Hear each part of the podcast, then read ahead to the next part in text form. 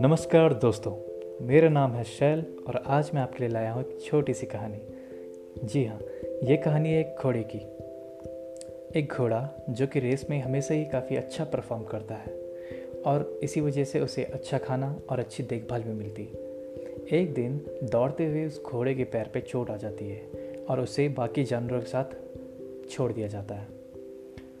इसी दौरान उस घोड़े की दोस्ती एक बकरी से हो जाती है। और बकरी से बातचीत करते हुए घोड़ा कहता है कि शायद मैं अब कभी नहीं दौड़ पाऊँगा।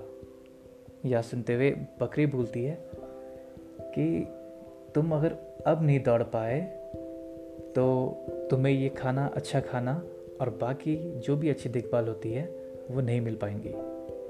यह सुनकर और सोचकर घोड़ा सोचता है कि ऐसे तो मुझे मुश्किल हो जाएगी।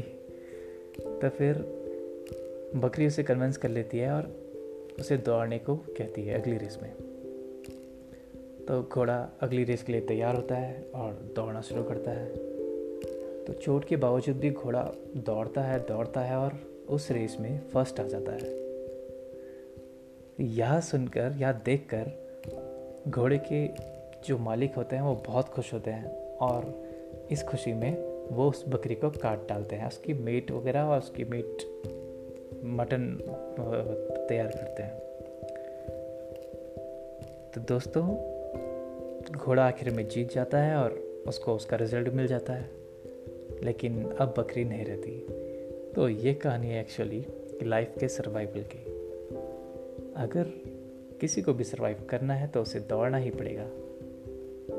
और कोई भी एक्सक्यूजेस कोई भी चोटें या कोई भी छोटी छोटी तकलीफ़ें लाइफ के सर्वाइवल को रुकने नहीं देना चाहिए। तो that's the moral of the story I hope आपको स्टोरी अच्छी लगी हो। तो बी लाइक द घोड़ा अच्छा दौड़ो और keep going keep growing and take care